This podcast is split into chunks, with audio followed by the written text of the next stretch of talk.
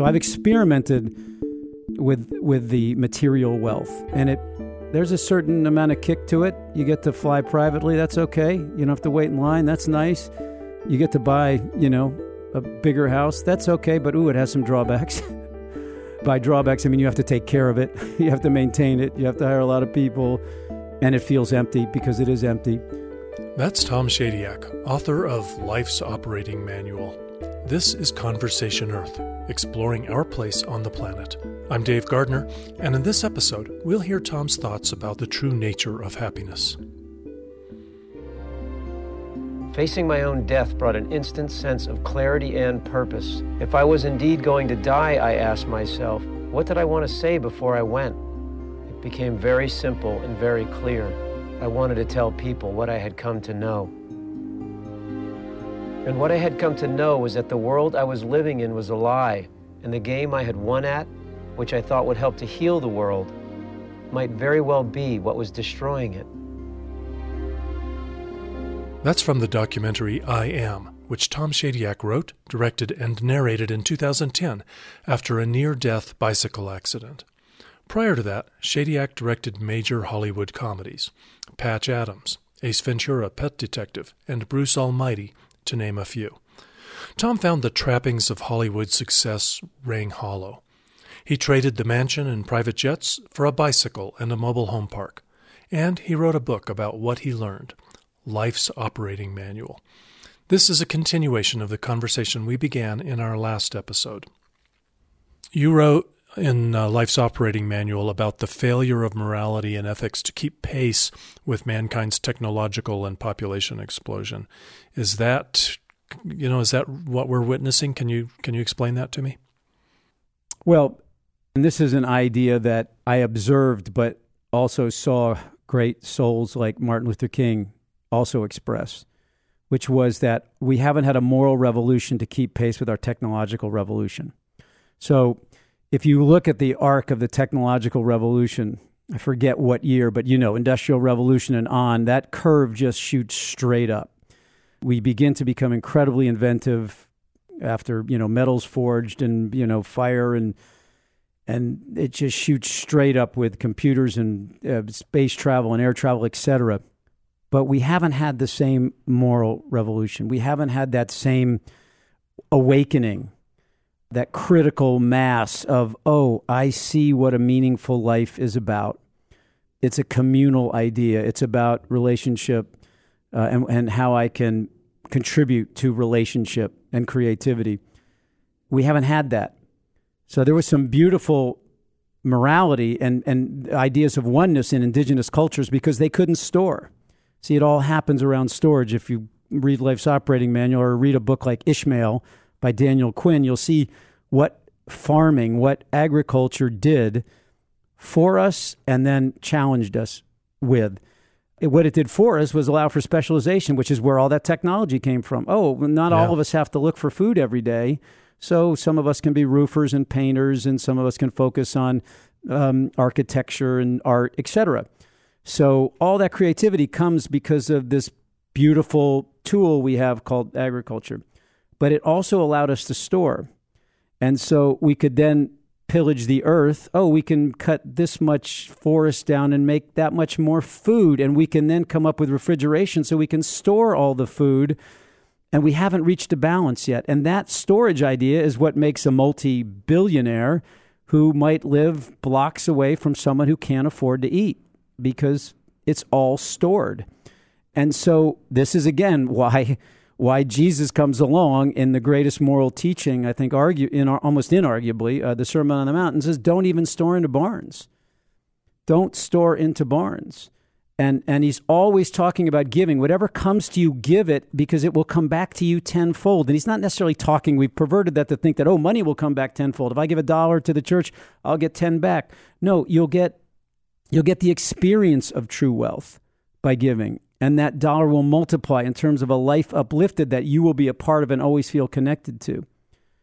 So we haven't had that same moral revolution yet, but that moral revolution, what, where did the technologies come out of? They came out of things that didn't work. right? We, we, we were, okay, too hungry there. This food supply is not as secure enough for us, so we want to figure out a way to make it secure. And so, out of those needs and that darkness and shadow, as I said before, come inventiveness, right? Necessity is the mother of invention. I think it's the mm-hmm. same in the moral world. And, and we're seeing it as more and more urgent and necessary that we rethink, we re examine the moral basis on which we build a society. I think you're telling us that we're uh, that we're not bad. We're we've just been asleep. Yeah, I I I think that's well said. Uh, well said. I, I, read the most simple poem the other day um, from Daniel Ladinsky, who I have been blessed with a, a relationship with. He he translates the Hafez poetry, and it was it, it was it was a poem from the point of view of of, of a dog, and it said, um, "I saw you were fearful as you were asleep, so I licked you awake." so it was about an, another animal that was dreaming and afraid in its dream, and the other animal came and licked it awake. And I think that's the job of a Martin Luther King. That's the job of a Jesus and a Gandhi uh, and a St. Francis is to lick us gently awake. That we are not fully aware of how life works, not fully aware of our interconnectedness, not fully aware of the dance you know, the original term in the Christian Catholic Church of the Trinity, it, it's, a, it's a term that meant flow. It wasn't about a separate this and a separate Father and a separate Son and a separate Holy Spirit. It was about the flow between spirit, the earth, and some creative intelligence. It was a dance. And we've forgotten that. It may be divinely appointed that we've forgotten that because, again, it has allowed so much creativity. It's allowed so much uh, the explosion of technologies. And that's beautiful. Now, if we can place a more sustainable ethos undergirding that creativity, that explosion of technology, now we have something that could really be cool, really be uh, beautiful. And, and the word thrive might actually now be applicable to far more people than it is. Here's another moment from the film I Am. My world changed overnight. And well, I kind of went shopping. First, I bought a little 7,000 square foot house in the hills of Beverly. Swimming pools, movie stars. Your choice for favorite comedy motion picture is The Nutty Professor Liar Liar. Bruce Almighty. And when more film success came my way, I bought a bigger house and more stuff. I was flying privately everywhere, vacationing, looking for properties. But something odd happened to me when I moved into my first Beverly Hills house that kind of took the edge off my buzz. I was standing alone in the entrance foyer after the movers had just left, and I was struck with one very clear, very strange feeling. I was no happier. There I was, standing in the house that my culture had taught me was a measure of the good life and it made me absolutely no happier. Hmm, interesting. Tom, you wrote in Life's Operating Manual about wanting our kids to have the finer things in life. That seems to be a strong current in our culture, the, the belief that each generation should be better off than the last. Uh, I want to ask you if you think that's possible, how you think that's possible, what are the finer things? I think in part one of our conversation, you actually started to touch on kind of getting in touch with what really are the finer things in life. Well, not only do I think it's possible, I think it's inevitable because uh, I mean, I'll be. In, I'm an example. I'm a. I'm a. You know, I'm in the petri dish, and my life is an experiment. That was actually Gandhi's title for his autobiography. Uh, my experiments with truth. So I've experimented with with the material wealth, and it there's a certain amount of kick to it. You get to fly privately, that's okay. You don't have to wait in line, that's nice. You get to buy, you know, a bigger house, that's okay. But ooh, it has some drawbacks. and then I've by by drawbacks, I mean you have to take care of it, you have to maintain it, you have to hire a lot of people, etc. Mm-hmm. And it feels empty because it is empty. And then I've I've experimented with the other kind of wealth, which is, oh, rather than buy this expensive thing, what if I send a kid to school? Or I help someone who is ill and doesn't have the resources to have medicine. Or I help free child soldiers through a group called Invisible Children. And So with that experiment, I got to test which is more powerful. It's not even close. So I think it's inevitable that there's another kind and definition of wealth that will be rising up. Nobody ever goes. I mean, we we know this. We, we, you know it's almost cliche to say nobody ever goes to a funeral and then they list the assets of the guy in the casket. the assets that they list are his qualities. He was gracious to his family. He was so he worked hard because he believed in excellence. It's virtually never a, a listing of his stocks and bonds. It would make for one dull funeral. Yeah. But it's not that. And so, you know, oftentimes writers write to the end, like we like to see the end. Oh, is Rocky going to win or is Rocky not going to win? He's going to win. So we write to the end because we know where we're going. If we know that's where we're going, then I think the human species needs to write a new story as to how to get there. How do you get in the casket with someone saying, This was a loving human being? This was a human being who contributed to a society. This is a human being who who took what he needed and explored and and and had a beautiful life full of art and exploration and risk but anything he didn't need he shared with his community he uplifted others etc and thereby uplifted himself it's inevitable because it's more powerful That's great. I love the parable of the fisherman that you recount in, in your book. Can you share that with us? you might have to recount that one that's one i haven't told in a long time i heard that from the actor mike myers first told me that one Here's that parable about a man who lived in a village in a cottage by the sea. Every morning, the man went fishing and caught just enough fish for the day. Afterwards, he would spend time playing with his son, take a siesta, and enjoy lunch with his family.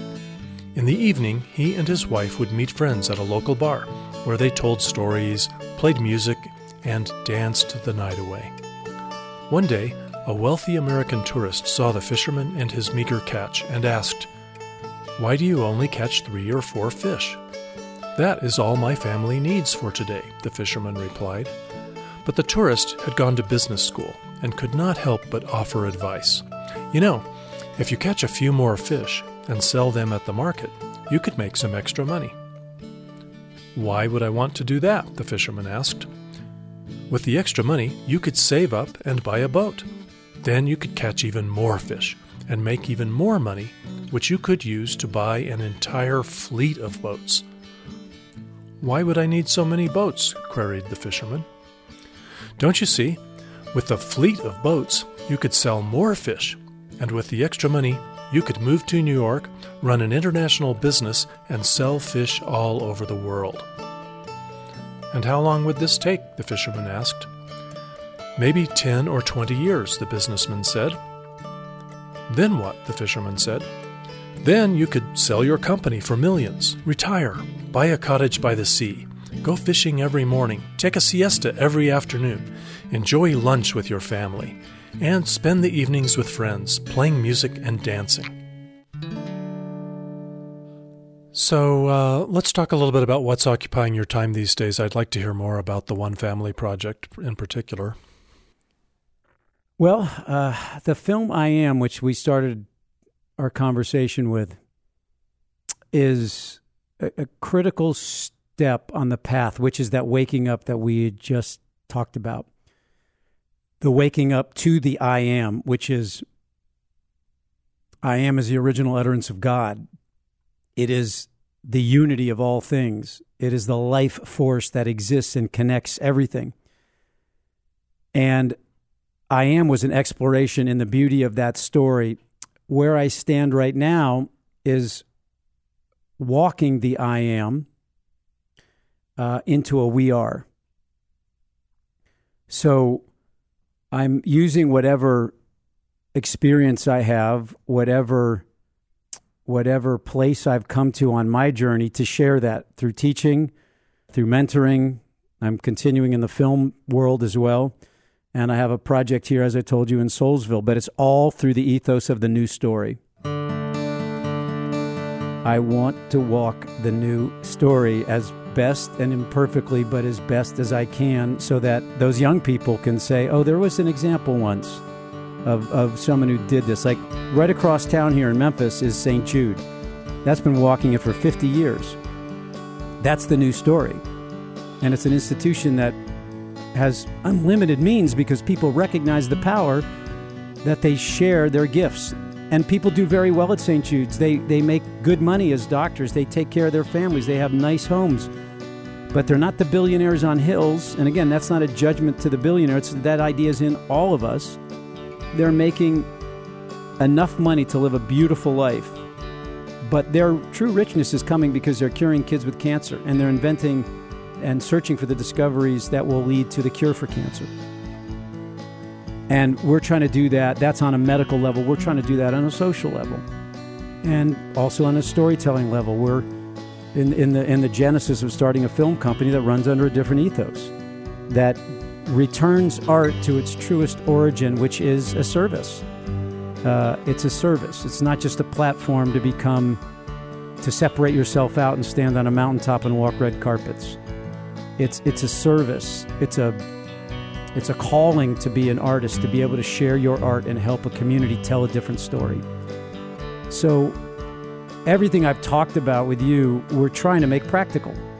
It's fine to talk about it and it's good. That's that's the I am to recognize it, but now that I am wants to walk in the physical and we're we, we're hoping to be an example of what that can be with this group we're putting together called One Family, which will use art and recreation it, it will have a, a, pay what you can afford restaurant and mentorships, job training, apprenticeships, all on a on a five acre campus in the in this community uh, of, of Soulsville, as a model to uh, to say this can be done elsewhere. So this is a kind of thing that is uh, we don't have to wait for you to come to our town. This kind of thing is springing up everywhere. I think it is springing up. I see it. Yep. I see it. The problem is, is that the news every night is always the exception. So you're always going to see the person that gets punched and not the person that gets hugged. And so it's there.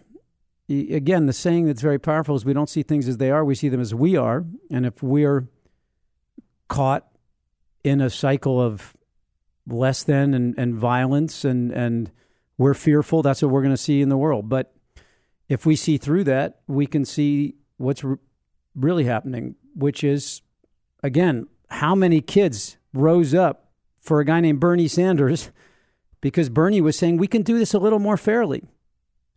That's really all he was saying. I mean, you have to you have to sort of break it down and get pejorative and name call and call him a socialist. And again, I'm not saying Bernie Sanders is the answer, but I'm saying inside of Bernie Sanders' message is the new story. We can do this better. We can be more generous with each other. But it kind of struck me that you know life's operating manual may be like the exact opposite of the art of the deal. I haven't read that book, but maybe, maybe, but they each serve their purpose, don't they? I mean, they each serve their purpose. So yep, but you served up um, the antidote. You know, I, I I I believe that Judas had a role. You know, and judgment would say Judas was wrong. You know, in the Christian story, Judas betrayed the carpenter but I think in the divine perspective, it's with Judas. You we needed that we needed that darkness because without your darkness, we wouldn't have examples of how powerless betrayal is, and how powerful a life of love is. So appreciate your darkness, Judas. You know you you push this the the conversation further along. More with Tom Shadyac in 30 seconds. You're listening to Conversation Earth exploring our place on the planet. The show is distributed free to radio stations around the world. Please thank your station for carrying it. Support for Conversation Earth comes from listeners like you. You can learn more, find episode archives, subscribe to our newsletter, and contribute support at conversationearth.org. Now back to Tom Shadyac. You mentioned briefly early on in our conversation about your awakening to our impact on the planet. How would you relate all of this to our environmental crisis and our impact on the planet? Well, what we see on the outside is always a reflection of what's going on on the inside. So the environmental crisis is a really great name, but it's not just because we're scraping the land and we're poisoning the rivers and the air. We're poisoning the air between each of us. There is an environmental crisis. The environment that we have created when we do business with each other is poisoned. So, look, I was raised on the winner loser model. So it was a shock to me when I realized that I was actually a part of the problem because I was taught that you take all that you can.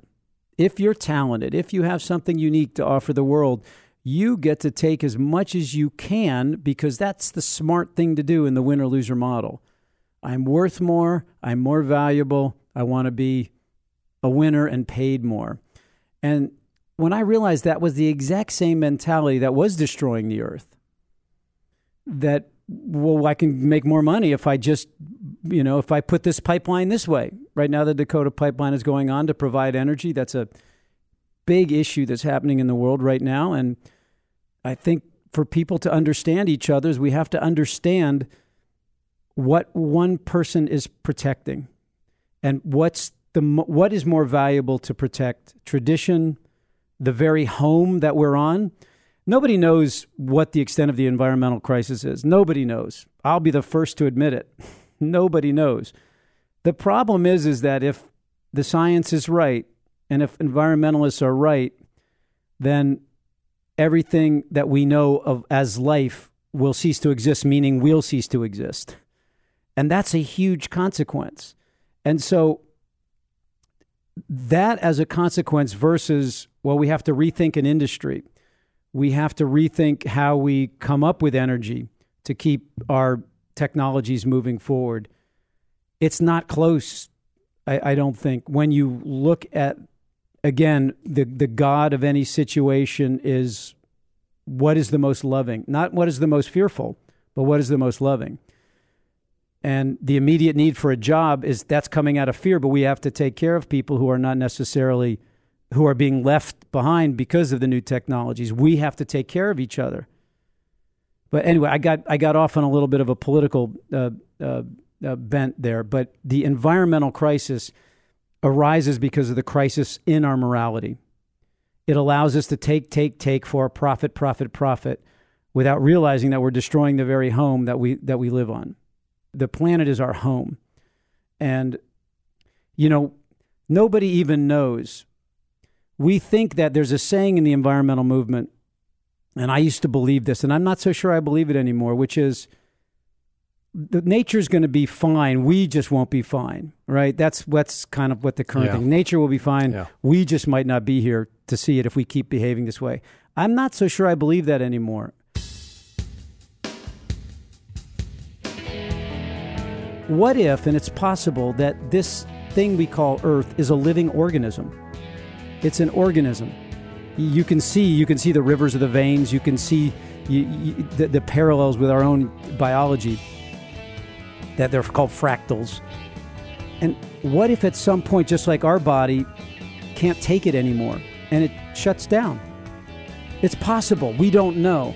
We just know that we're throwing things out of balance because we're fearful. And, and we've got to find a way through that.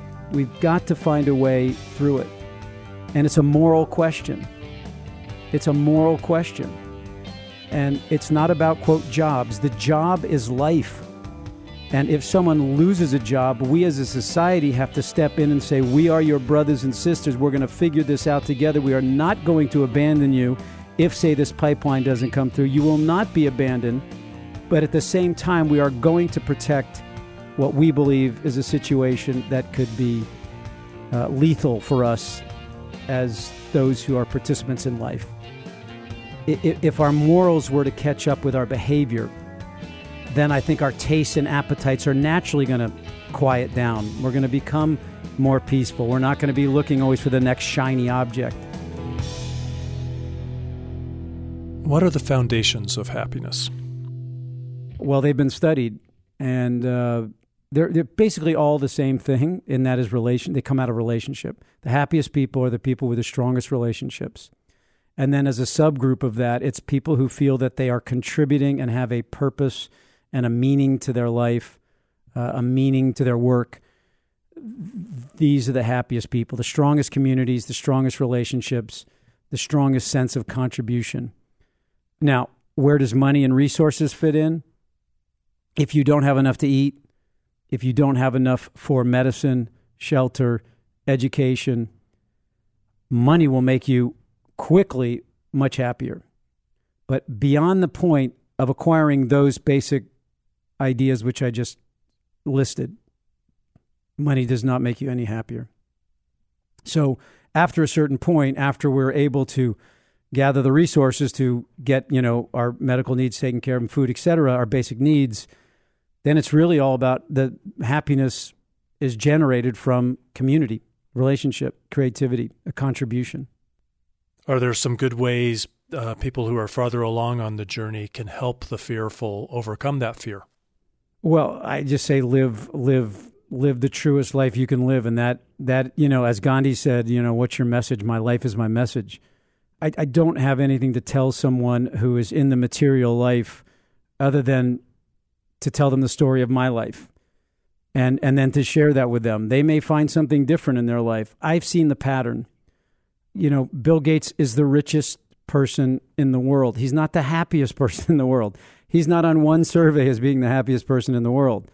And again, this is not a judgment against Bill Gates. He's just has the most resources. The problem is we have conflated the most resources with the most happiness.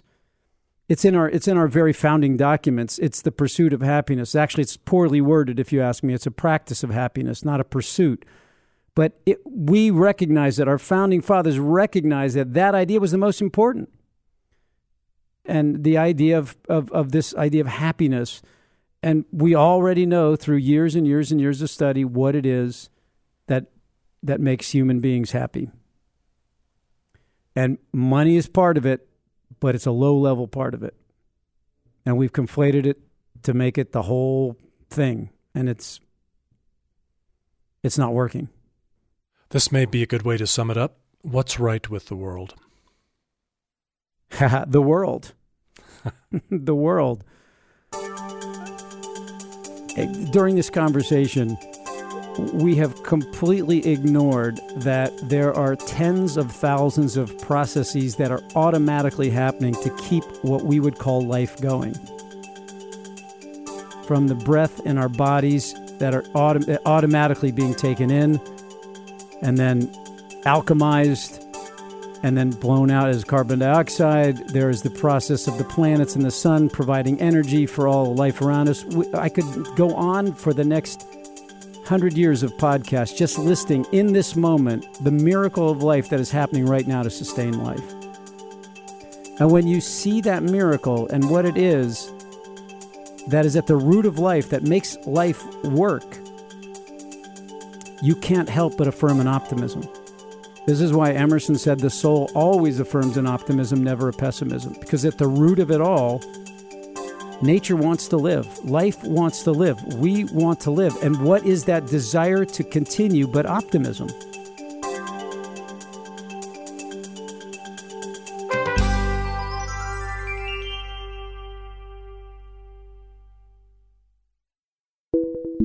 That was Tom Shadyac, director of many successful Hollywood comedies, along with the documentary I Am, and author of the book Life's Operating Manual.